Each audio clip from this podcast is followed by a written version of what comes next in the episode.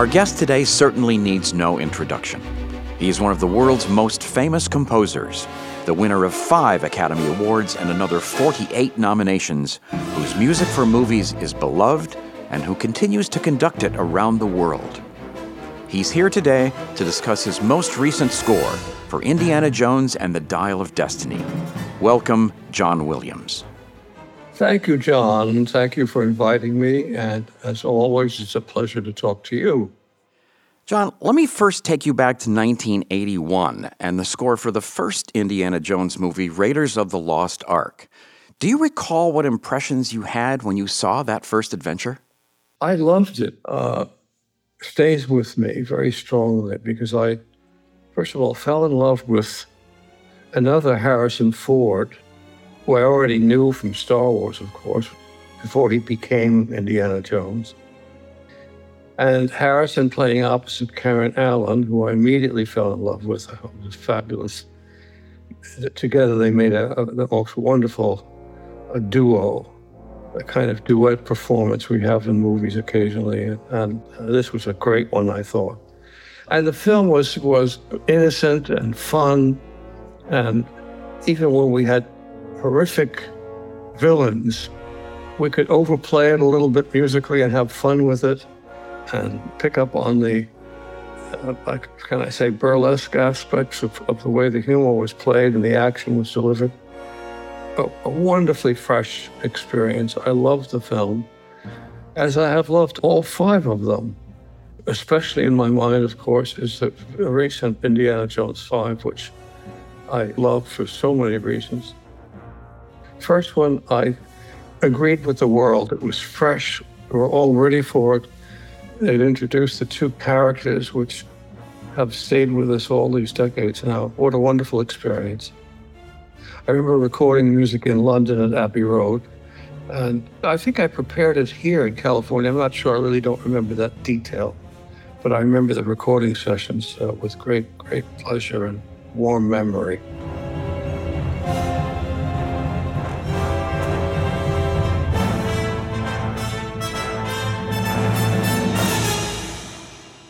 And I wonder if you can talk about why Indiana Jones needed a march. It seems like the Raiders March. no, seriously, uh, it seems like the Raiders March, which has sort of followed through on all of the films, uh, is right. is a kind of signature for Indiana Jones. It is. It's, it, well, the march is is Indy's music, of course.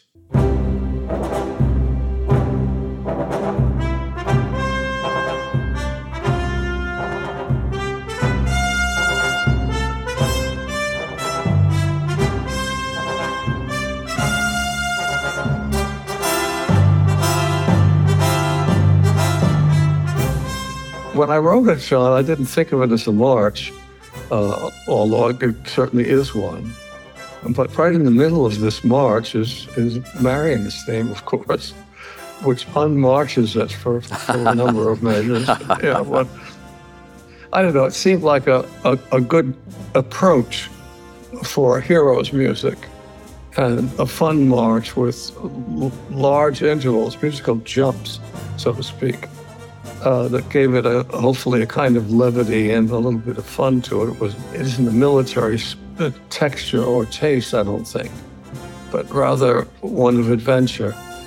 So I think you know we could have an adventurous march, I guess.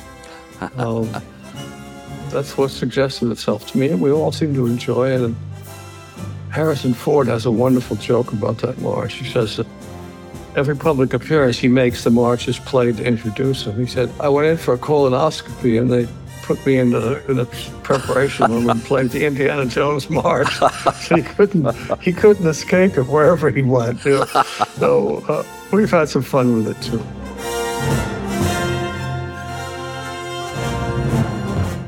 So there have been three other Indy films through the years before the current one Temple of Doom, Last Crusade, and Crystal Skull. Did they follow the same basic musical formula, or were there opportunities to depart from or expand on what you'd already done in Raiders? I don't think dramatically, John. Uh, one was continuation of the other very naturally, I thought. All the films uh, required a kind of adventurous a style scoring that was, you might say, kind of classic in the sense that it was a basically, I, I to say conventional orchestra, but maybe a better description would be kind of a small symphony orchestra, which has the diversity in color and texture and tone that other instrumental groups don't quite extend that far out in terms of variation. And energy and heroic style, and also a kind of traditionalism, which the film has always embraced editorially and photographically and so on.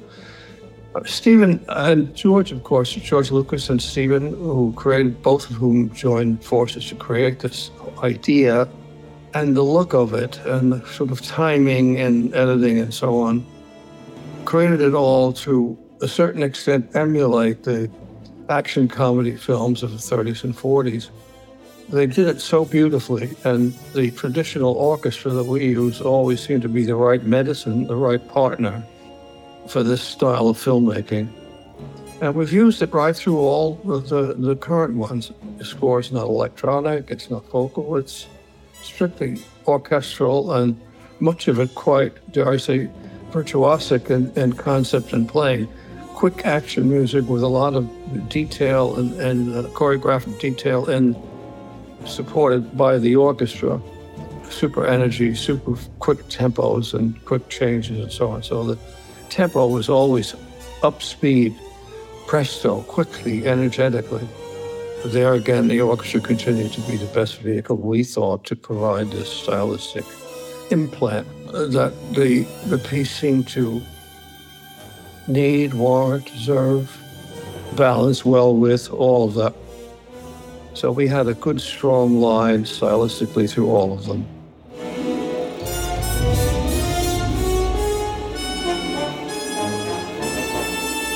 So let's talk about the new Indiana Jones. First, why did you want or need to do this one? Me personally? Yes. Oh, well, I would always want a need to do Indiana Jones. uh, so I guess that's the answer to that. But I, I, I'm delighted that I was able to do it because I think Harrison, you know, doing this performance that he did at what age, 78 or 9, something like that to us senior citizens is already an inspiration. And I love being part of it with him. And I think he did, if I can put it this way, I think he did a magnificent job, as he always does with the comedy and even the action, in his present calendar year. he moves beautifully still. Yeah. And uh, the other reason I would have wanted to do it is that I absolutely adored Phoebe Waller Bridge, who exudes such intelligence and humor and wit in everything she does. I haven't seen her other work, but people have told me she does brilliant work on television.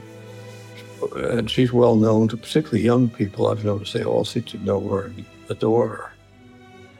I found the combination of Phoebe and, and Harrison uh, absolutely delicious.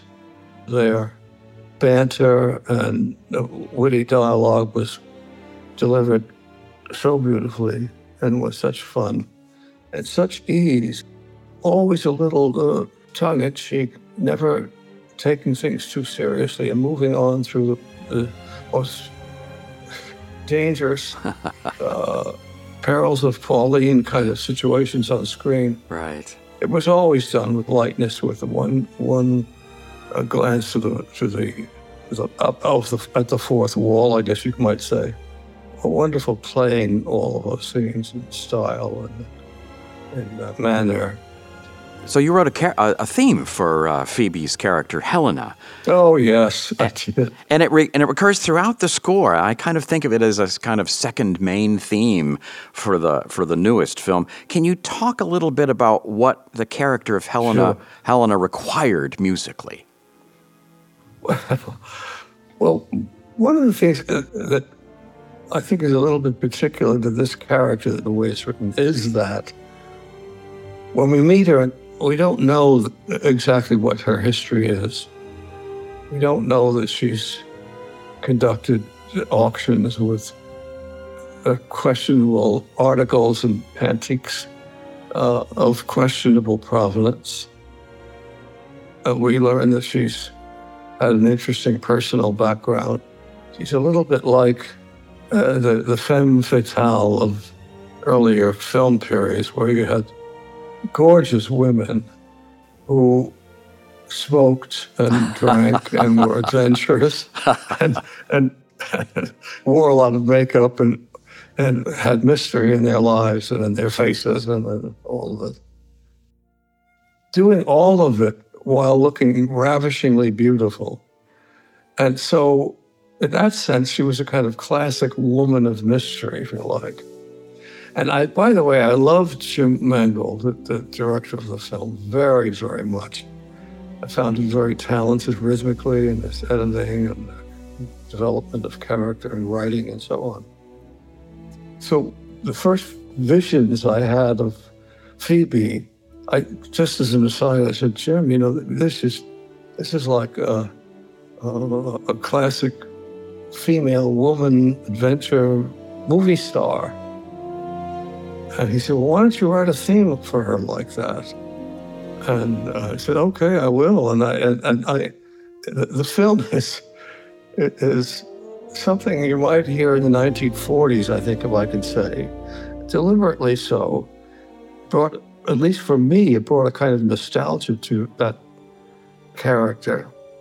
And the problem was going to be how would that fit within her action scenes? And I think I did as well as I could with that challenge of it. And I think it worked fairly well. And so we we decided to insert the film whenever we could to give her a kind of melodic identification that would enrich or add another layer to her character, to what you hear and see from her. And I found, I found even though it stylistically might have been at contrast to some degree with the, with, with the action you were seeing, it seemed to work.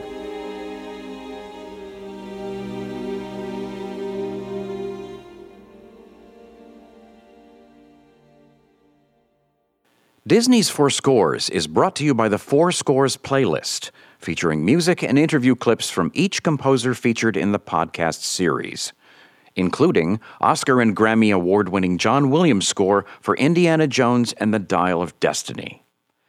Check out Indiana Jones and the Dial of Destiny in theaters and listen to the soundtracks wherever music is enjoyed.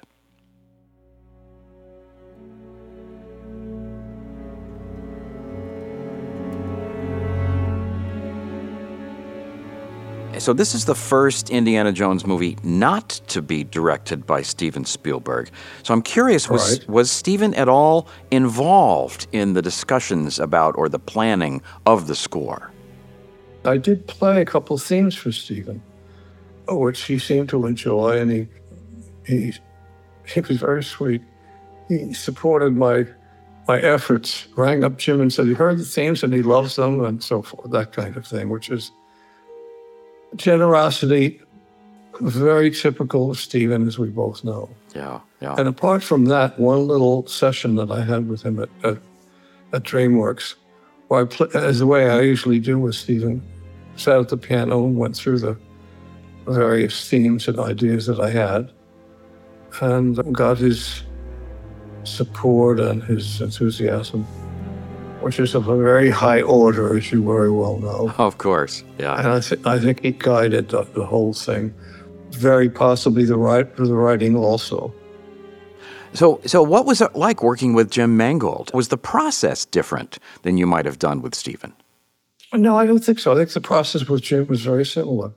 Once we had a few initial discussions, I went about my writing, and he was patient to wait to hear anything until we had the orchestra on stage. And it was great fun because, because he would come out and say he's got a great sonorous voice, which I think is really wonderful. And I think they think it frightens some people, but, but it's, it's, really, it's really the source of, of a great delight, I think. And uh, he gives a classical impression and a rendition of, of a of a colorful director mm. and a very talented one.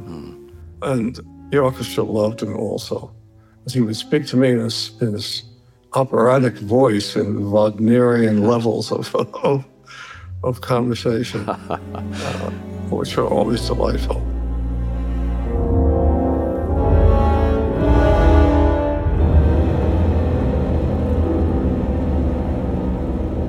And he had good ideas, like almost all good directors. You know, we'd have suggestions of louder here, softer there, slower there, and so on. He was a great partner and a great collaborator. I truly enjoyed working with him. It was, it was delightful. Enjoy him as a person.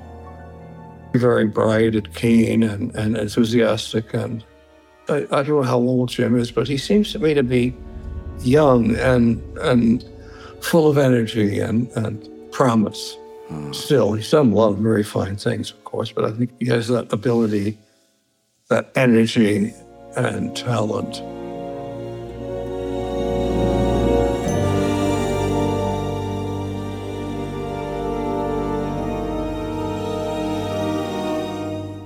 The film takes place in three distinct time periods the 1940s, with Indy fighting the Nazis in the French Alps, then a jump to 69 and an older, sort of sadder Professor Jones in New York.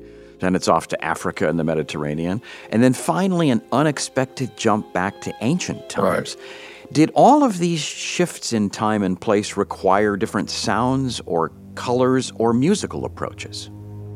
To some degree, yes, they do there is a, a hint of antiquity in the music that we not only hear when we see Archimedes, but when, he, when his presence and influence is, is even mentioned or, and alluded to in the earlier part of the film.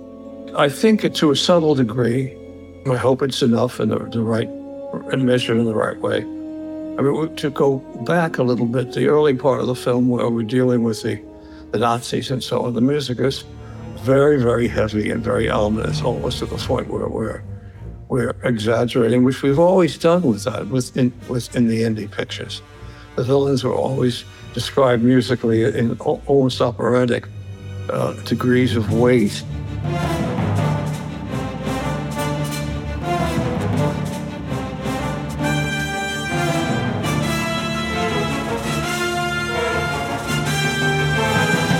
And of course, then we have Helena. But the antiquity, I used some string instruments and not ancient harps, but put it this way, a subtle suggestion of what of what that musical atmosphere might be.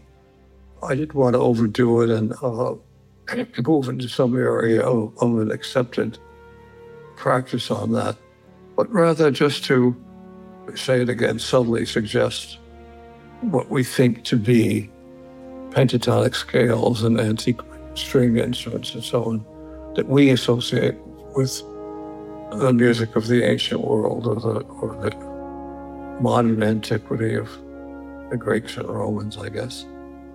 If we could go back in time, we might discover that Romans, Greeks, and Egyptians were very good at writing fugues, but we, we don't know. we can't. We can't. You know, we, we may not have given them their due yet. But yes, there are some coloristic changes from section to section of the film. Is it possible to say what the biggest challenge of the movie was? We know it's going to be fun, and we, we know it's going to be fun to play it, I hope, as musicians. But the biggest challenge of all of them is can I say, John, the biggest challenge is the biggest challenge. the biggest challenge is that uh, it, it, needs a very active, full score of maybe two hours of music, of, of a variety of approaches and colors and stylistic suggestions. The biggest challenge is that itself, that, that doing an Indiana Jones score is, is, at least in terms of number of notes, is like doing an opera without the, without the vocals imposed on it. so, so they are challenging. Yeah, yeah. Uh, it's my understanding that recording took place over nine months, from June of 2022 into February of mm-hmm. 2023. Is that unusual? Is that right? That's that's great. Well, uh, it is certainly it is, but there are it happens. We films post productions go on and on for one reason or another. I think when we started, we, the, all the photography hadn't been done. In fact, I'm sure it hadn't. It went on through the fall, and we kept getting sequences and so on. So it was a longer post production schedule than one usually has, but it's it's not unique. Uh, from my point of view, John, uh, given the challenge aspect that we talked about, I loved it because I, I had a little more leisurely time, but I didn't have to rush in some cases where I might otherwise normally have to do. Uh, so it was a post production that, at least from a musical point of view, we loved. We had well spaced sessions with the orchestra, and the orchestra began to know the material as we developed it and performed it. And it's whatever the complicated post production reasons are that I can't give you, I'm delighted and grateful that it happened that way. And I, I'm just say to you, John, that I wish it could happen more often. I loved it. what were the recording sessions like? I understand you had 86 of LA's finest musicians. Uh, for, for me, those recording sessions have always been the real moment of joy in the work when you can when one can get on the podium and give a down and hear what you've taken weeks and weeks to write and hear them uh, uh, play it nearly perfectly on the reading through and then with a little rehearsal they're they're ready to record it's a great musical joy film aside and, and the situation which is filled with all kinds of uh, limitations you can almost say in timing and so on film music in general. It's a moment where you can you can sort of relax and and, enjoy making music. I would I would meet those 86 musicians five days a week and and and go through repertoire with them and just have fun. They are so miraculously good. Let me just add a little aside to you, John, that I would write. This is how good they are. I, I would write a four or five minute piece of music, which would maybe take me a week, and that's already quick if it's a, if it's an action scene that's filled with notes. It takes me four or five days to write it, and I put it on the front of the orchestra and give it down, and they play it nearly perfectly. That's very frustrating. when, when they can, uh, they said, my God, I, I don't seem to be able to write anything. It's difficult enough to perplex them for five minutes. so uh, we're lucky. I mean, you know, Juilliard Curtis, uh, a Colburn School here at USC.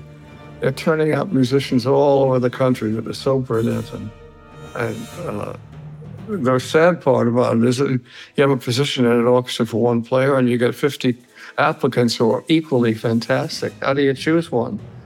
We need to have more jobs, uh, not less musicians. We, we're, we're blessed with riches in, in that area of fantastic players. Uh, I have to ask you about one particular track on the soundtrack album, and that's right. the one with violinist Anne-Sophie Mutter performing Hel- yeah. performing Helena's uh-huh. theme. Tell us about that. Uh-huh.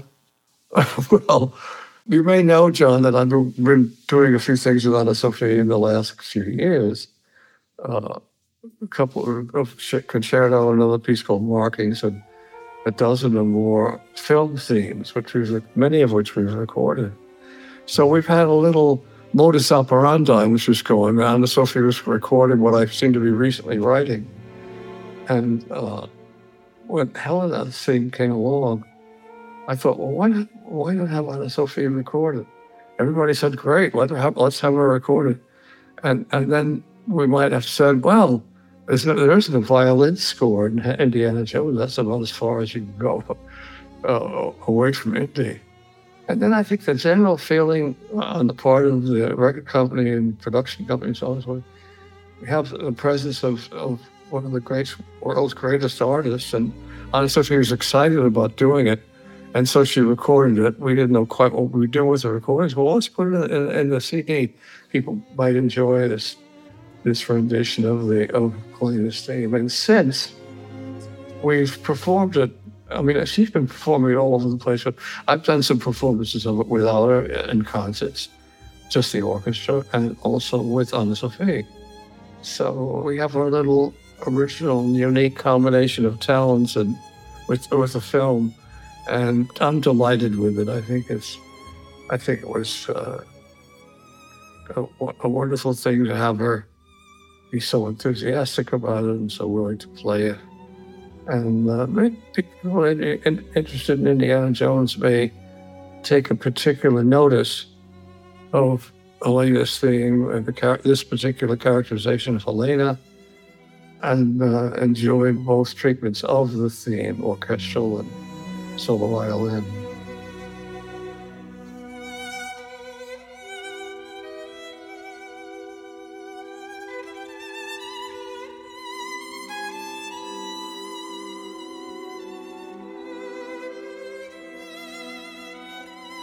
Yeah, it's wonderful. Is there a personal satisfaction in knowing that you've done all nine Star Wars movies and all five Indiana Jones movies, that you've seen them all through from beginning to end? I wouldn't have it any other way, uh, John. If if I had any uh, any particular uh, special control of the situation, I've always loved these projects and loved writing music for them. And both series, Star Wars and Indiana Jones, have been major parts of my my musical life. The fact that I've been able to get along with them this far uh, uh, gives me great satisfaction. You've hinted that you might step away from movies, having done this now for more than 60 years. Is this, well, is this your last film? I don't know, John. I could, I'm, I'm, I'm a fairly good piano player, but I'm, but I'm lousy at predicting the future. so, so, so who, knows? You know, I, I, I uh, if I'm able to do it and there's something that I can do, I can't read tea leaves quite quite that well. But I wouldn't, I certainly wouldn't rule it out. At the present, I'm moving into my newest project, which is a piano concerto for Emanuel Ax, one of our greatest piano virtuosi that we have. That's fascinating. So, a piano concerto, I don't think you've written a piano concerto before, have you? I haven't. I haven't. I'm trembling. Uh, I doubt that. but, but, but I but I want to do it, and and I I hope I can manage to complete it by the middle or somewhere middle of of 24. I'm just wrapping up a few things here now, and so that's my immediate my immediate goal. But to answer your question, Jonathan, the film should come along with the right person making it, particularly if his name is Spielberg, I, I would probably want very much to do it. You've also continued to conduct, and in the past couple of years, I know you've conducted your music with some of the world's greatest orchestras, including those yes. in, in Berlin and Vienna. What's that been like for you? Well, first of all, the invitation to conduct those orchestras is probably one of the highest accolades any musician of any kind could receive. Uh, these are sort of incredible heights of performance level that, that the orchestra do, probably the greatest in the world, surely.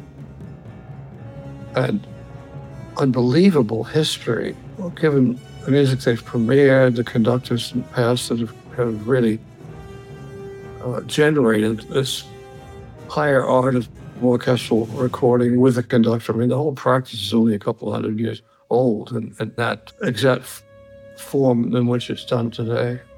I want to tell you, John, it's just, it's just the highest honor I think a musician can have. Now, I don't want to neglect the Boston Symphony or the Chicago Symphony of Philadelphia. I had the, the great honor of, of standing in front of those people. It's something that I'm so happy I've been able to be well enough and around long enough to be able to accept an invitation like that. And I hope that uh, I can revisit them at some time in the future. We're talking about that, as well as our orchestras here in the States. I was in Japan for the Saito Kinen Festival that Seiji Ozawa has created about 30 years ago. And we did a concert in Matsumoto and another at, at uh, in Tokyo Suntory Hall. And it was an orchestra that Seiji puts together every year, every summer for his festival with largely Japanese musicians that are in major orchestras all around the world, like Vienna, Berlin, Vienna, even some cases Boston Symphony. We had one of our flutists play.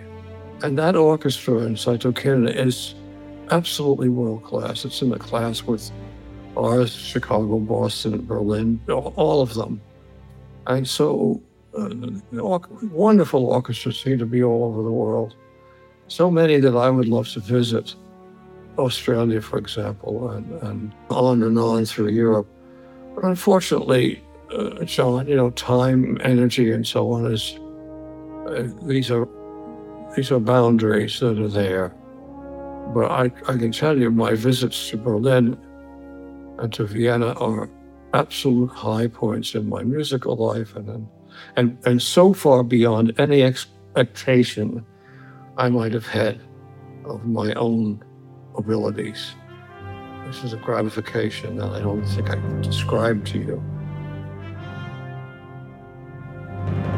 One of the things that fascinates me is the fact that these orchestras, these major orchestras, these world class ensembles, uh, generally have not played film music in the past. And No.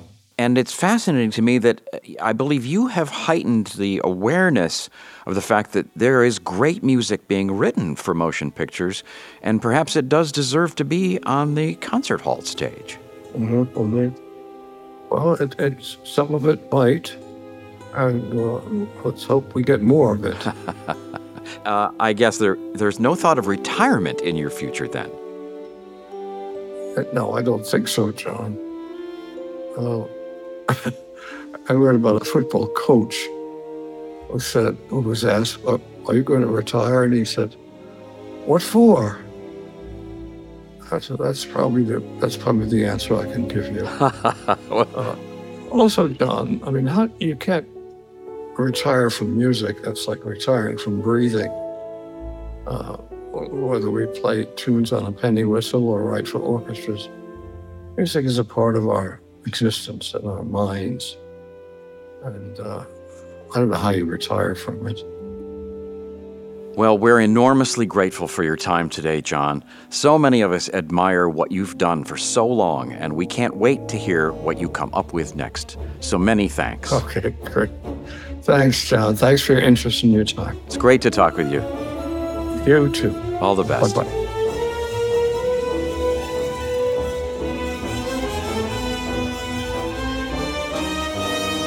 Check out Indiana Jones and the Dial of Destiny and listen to the soundtracks wherever music is enjoyed.